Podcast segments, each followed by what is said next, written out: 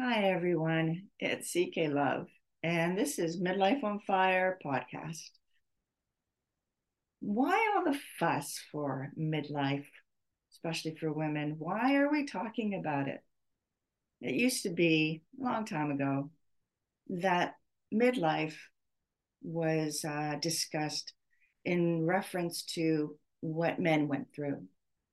So they coined it midlife crisis. And I don't know who coined that. I don't know, but I would suspect that it was psychologists maybe, or doctors, whoever thought that, whatever men were feeling about that time of their life, the pain and the ills that had befallen them, that it was to treat it like a crisis, and that the crisis was treated by, either trading in, as they would say, your wife of similar age for someone younger, and or leaving the family, and or getting yourself a nice sports car. In fact, I have a neighbor who just did that. He explained that the reason why he bought his brand new shiny red Corvette was because he was having a midlife crisis.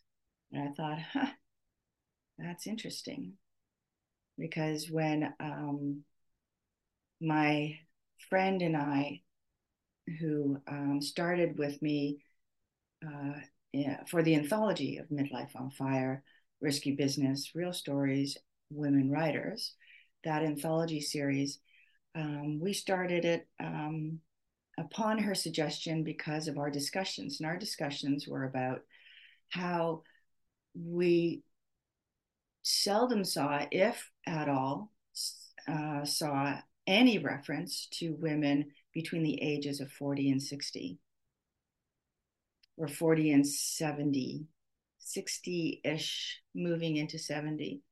So either you were a femme fatale or an ingenue, or you were a sweet granny, or a radical kind of independent granny.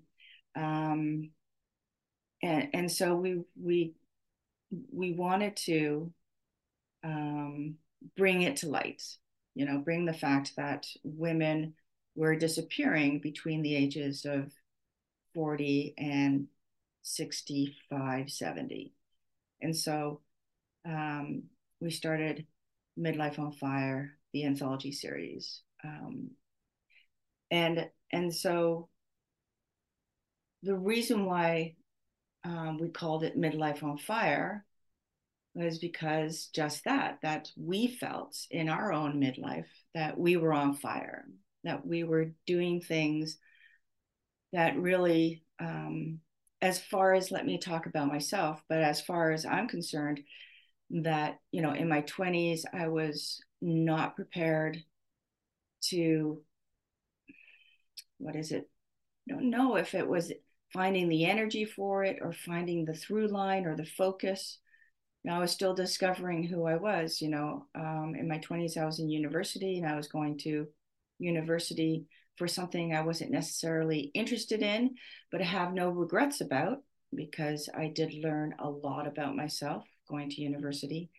It was a profession, and architecture. So I have that background, and it taught me a really great way to think and to observe life, and use some of my my talents and my skill. But in my 20s, I wasn't really prepared, and I wasn't prepared because most of the time I was fighting against the establishment, or fighting against the establishment that was the authoritarianism of my upbringing.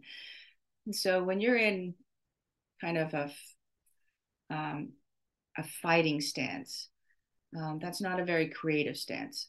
And then in my 30s, it became this thing about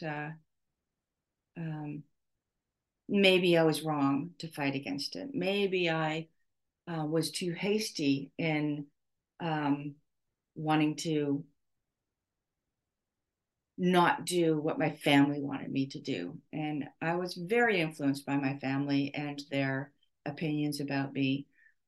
And that took a while to figure out why I was so angry. And I was angry because of how they saw me and how society sees me, because I'm not that kind of woman that you could project the sweetness on or the silliness on, or although I am sweet and silly. People who know me will tell you so. But so when I reached sort of 40s, midlife, all of a sudden, I realized that I was moving through something that I couldn't stop or ignore. And what that was a real determination and commitment to knowing who I was deeply. And I knew that that was the only way that I would survive this life. And I would find what it is that I wanted to do. And I would find that center, you know. I don't know about you, but I felt pretty wobbly in my younger adulthood. And so when I finally realized that I wanted to know myself deeply, it was about, you know, doing meditation, doing yoga, doing therapy. I became a therapist. I became a yoga and meditation teacher. So, and it helped a lot. And so 50s were all about kind of like driving through that. Now, I've always said that women need a rite of passage. And, you know, midlife crisis doesn't really do it. So Midlife on Fire is the rite of passage to me. And that it should be treated as such.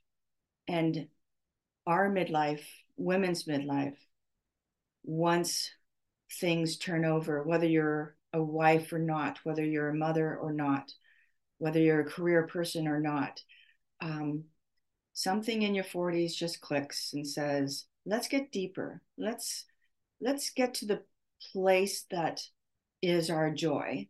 Let's get to the place that drives us because we're passionate about it, and see what can be done to bring about that creative vibration that isn't necessarily there when you follow the rules of society. And I don't mean become an outlaw. I mean, become a badass. That's what I mean.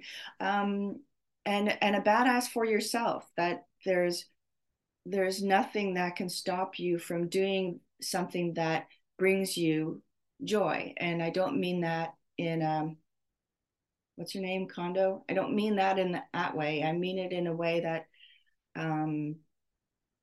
there's a flow in your life that really feels like you've hit a stride, and that you can go to university for that master's or for that degree. You can go to career training for something, or you can train as an actor, or learn how to farm sustainably, or and get yourself a piece of land, or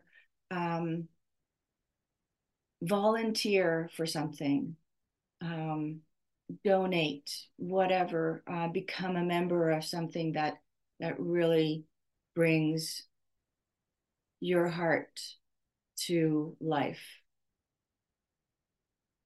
And so that's what I wanted to talk about. I wanted to talk about it being a rite of passage.